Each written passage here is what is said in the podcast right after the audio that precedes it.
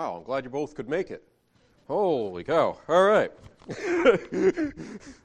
All right. Well, we're going to be starting on uh, 1 John chapter 5 this morning. Uh, and I'm a little bit encouraged by it. We're going to see how we can have victory in this world. Uh, this world is a strange place, and it seems like it gets stranger every day. Uh, a lot of things happen that just don't make any sense, but we're guaranteed that we can have victory over this world. And we're, uh, I've been doing a little extracurricular study outside of our studying for uh, Sunday school, and I've been looking at other places where we're promised victory. Uh, and there's a couple of places where Paul invented a word to describe the victory that we have. We have an over victory, we have a superabundance of victory.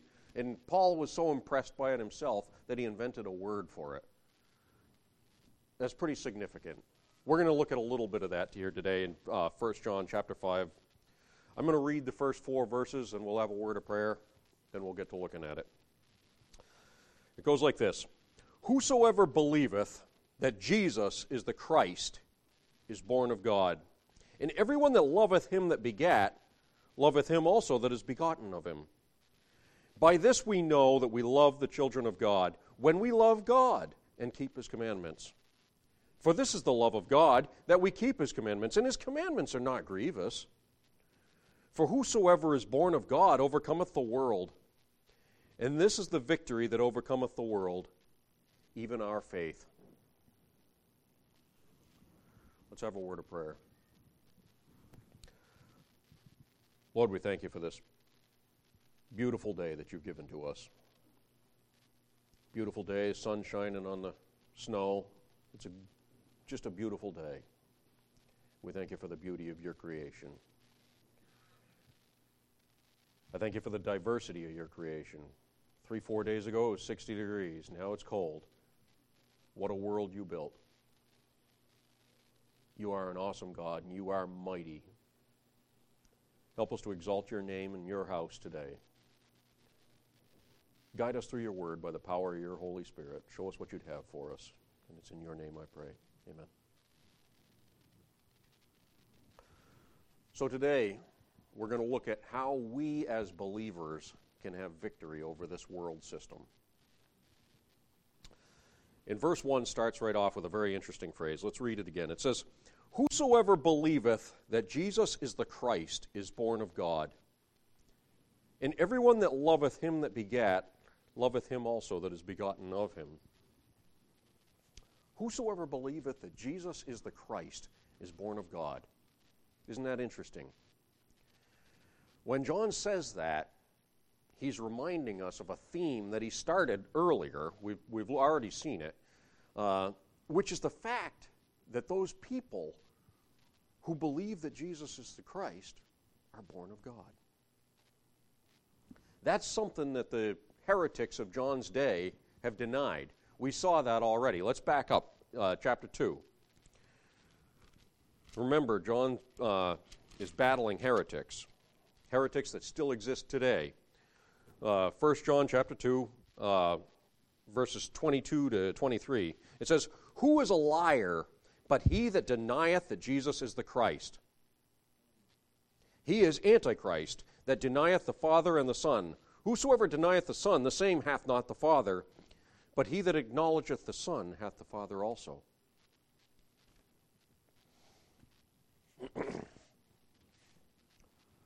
See, these heretics had some confused beliefs about who Jesus was, just as heretics do today. Uh, some of them denied that Jesus was the Messiah. No, he wasn't the Messiah. He was, yeah, he was a teacher. He was a rabbi. He was, yeah, one of the best rabbis ever. But he wasn't the Messiah. The Messiah is still coming. A lot of people still believe that today. Some denied that he was God's own son. No, he, he, was, he was a man, but he, he wasn't God's son. And there were other claims, too. You know what some of them are. We still have some of them around today. But John here makes it clear that Jesus is exactly who he claimed to be. Jesus is the Christ, the Messiah, the promised one. Now, we talked for quite a while uh, back in chapter 2, verse 29. Uh, let's look at that too while we're right here. It says, If you know that he is righteous, you know that everyone that doeth righteousness is born of him. We talked when we went through that about what it means to be born of God and what all that means.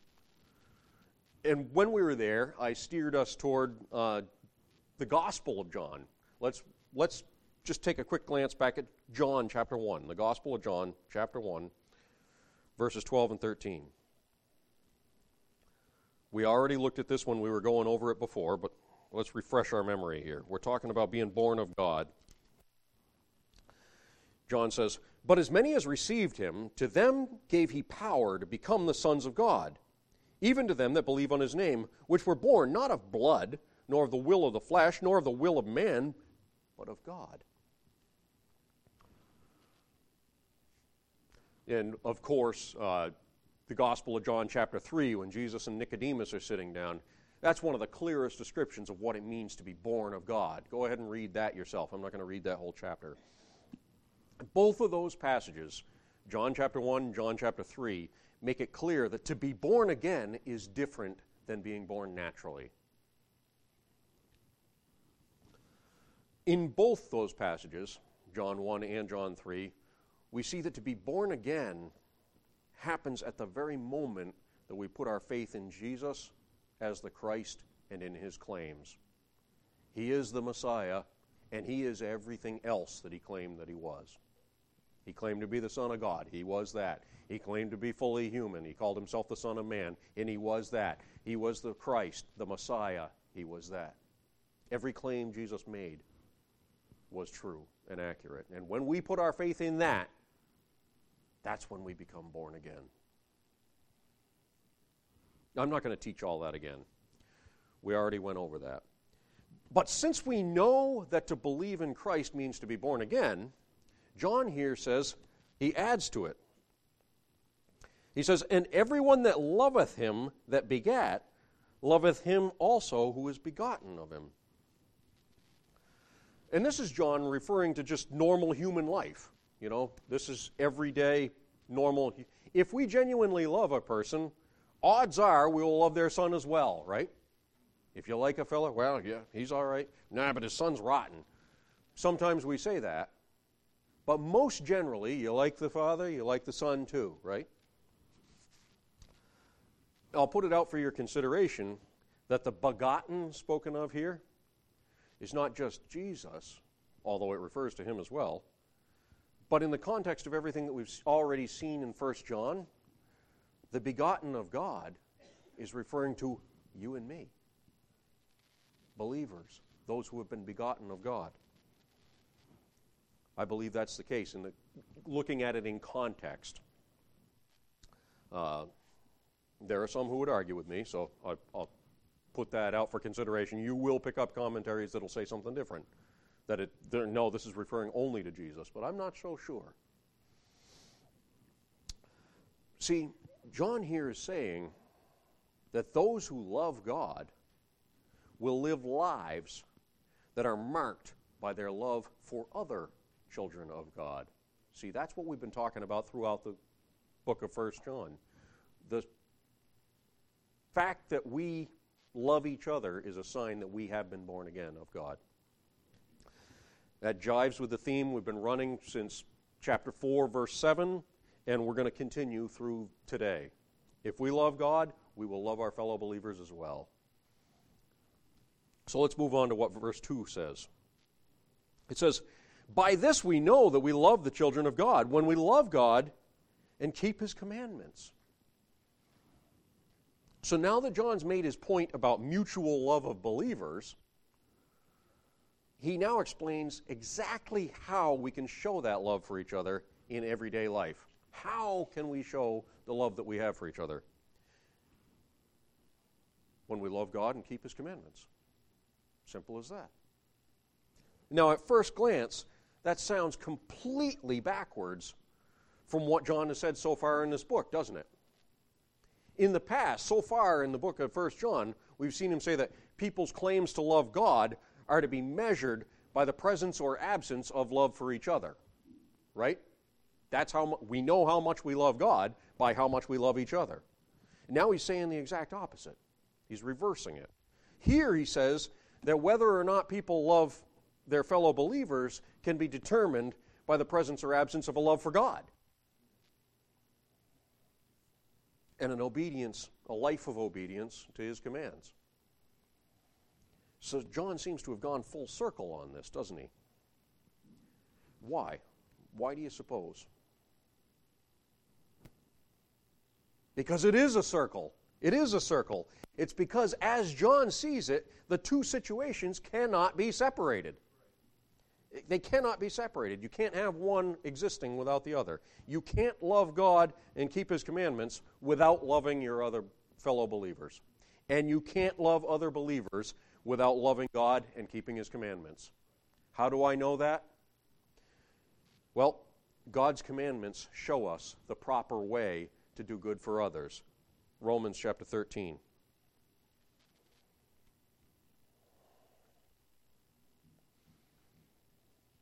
Romans chapter 13. Look at verse 9. For this, thou shalt not commit adultery, thou shalt not kill, thou shalt not steal, thou shalt not bear false witness, thou shalt not covet. And if there be any other commandments, he knows there is, he just couldn't remember them all, just like you and I can't. It is briefly comprehended in this saying, namely, thou shalt love thy neighbor as thyself. Paul's saying, all those commandments God's got are summed up in thou shalt love thy neighbor as thyself. Go over to Galatians chapter 5.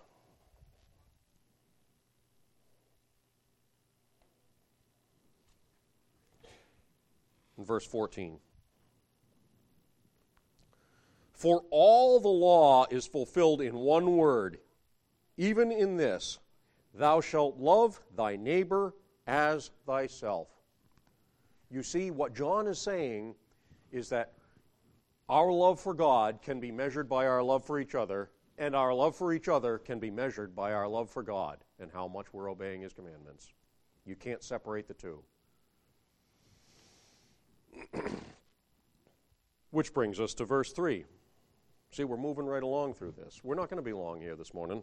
1 John chapter 5 verse 3, "For this is the love of God, that we keep his commandments." and his commandments are not grievous. So here John comes at it the more expected, the more conventional way. He says, "For this is the love of God that we keep his commandments." And here again, I think John is saying the same thing from two different directions so that he can make it perfectly, perfectly clear that there's no separating these two concepts. You can't separate these two. By the way, almost every time that John speaks of God's commandments in 1 John, almost every single time, he does so in the context of loving one another. Isn't that interesting? When he brings up obey the commandments of God, at the same time he brings up and make sure you love each other. Isn't that interesting? That's like just like what we just read in Romans and Galatians. All the commandments of God, the whole law of God is summed up in love your neighbor as yourself.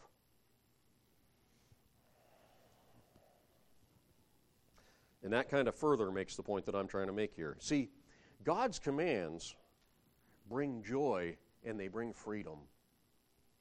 And the people who say, well, we're not, we don't have to be bound by God's law, don't have any idea what they're talking about. They don't have any idea what they're talking about. How do I know that? Because of Matthew chapter 11. Matthew chapter 11. This is Jesus talking, uh, verses 28 to 30. Jesus talking. He says, Come unto me, all ye that labor and are heavy laden, and I will give you rest.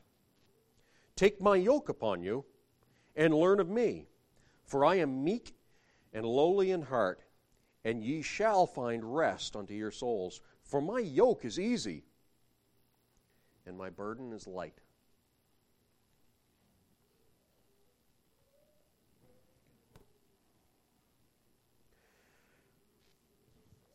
And John wraps up with verse 4. Now, don't be fooled here. Verse 4, I'm going to finish with today, and we're going to start with next week also, because we're looking at two separate concepts this week and next week that are linked together with verse 4. So let's look at that. For whatsoever is born of God overcometh the world. That's our focus today. And then our focus next week. And this is the victory that overcometh the world, even our faith. We're going to overlap some. That's why today's going to be so short. I'm going to look at this verse again next week. But John's using verse 4 to shift gears from what we have been looking at, which is love for fellow believers, and he's going to introduce the closing comments for the book. He's wrapping the book up. This is the last chapter. He's trying to summarize things, and verse 4 is the hinge that he's doing it on. But let's, uh, as we look at verse 4, let's remember how verse 3 backs up. It says, And his commandments are not grievous. For whatsoever is born of God overcometh the world. If you tie those things together, you see, the command to love one another isn't a burden to someone who knows God because they're born of God. I want to do what my Father asks me to do. Love for others who are also born of God is just a natural outcome of being born of God, don't you see? Loving each other just springs from loving God. And that's true for one simple reason because whoever has been born of God has already overcome the world. See, we've already discussed what it means to be born of God. We've talked about that at length. I'm not going to go over it again. Even this morning, we've already talked about it. And we pointed out that it has nothing to do with natural birth, but something entirely different. It's an act of God's Holy Spirit in our life, which happens the moment that we confess that Jesus is who he claims to be. We've already talked about that. We've also gone over what the world means as we've been going through the book of 1 John. You remember what the world refers to? This world system that we have. The world system that we find ourselves living in today. And it was no different in John's day either. Way back in, uh, let's back up to chapter 2, verses 15, and 7, 15 to 17. Love not the world, neither the things that are in the world. If any man love the world, the love of the Father is not in him. For all that is in the world, the lust of the flesh, and the lust of the eyes, and the pride of life is not of the Father, but is of the world. And the world passeth away, and the lust thereof. But he that doeth the will of God abideth forever. Love for the world and love for God are mutually exclusive. We just finished saying that love for God and love for each other can't be separated. But love for the world and love for God can't be in the same room together.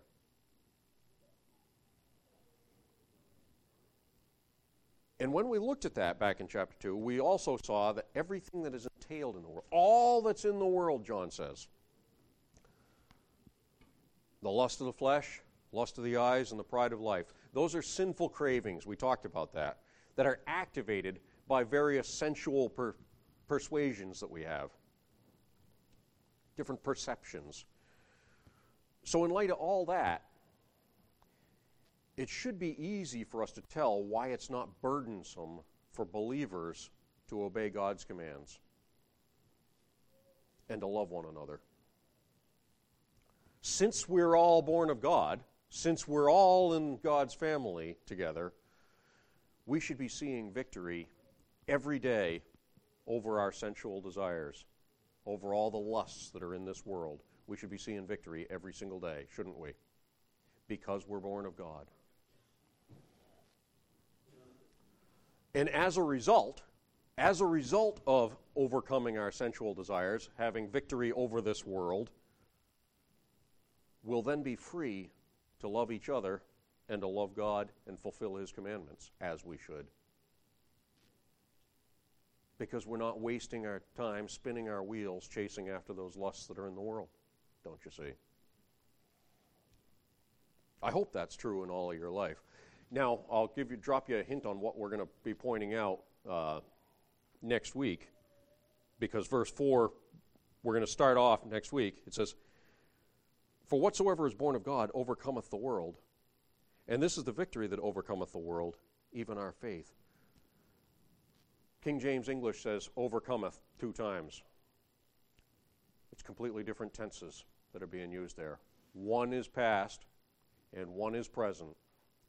We have already overcome, and we are going to continue overcoming as we continue. That's quite a thing. We're going to expand on that a little bit more next time we're together. But those two words that are overcometh are actually two completely different words, two completely different tenses. I hope that's true in your life. I hope you have overcome, and I hope you're continually overcoming as you go through this world. And if it's not true, then I'd love to talk to you more about it. But that's all I had for this morning. As I say, I want to take verse 4 and I want to jump off next week to look at some more, but uh, I had to break it someplace, so I'm breaking it at, at verse 4, halfway through. If you don't mind, I'll close us in a word of prayer here.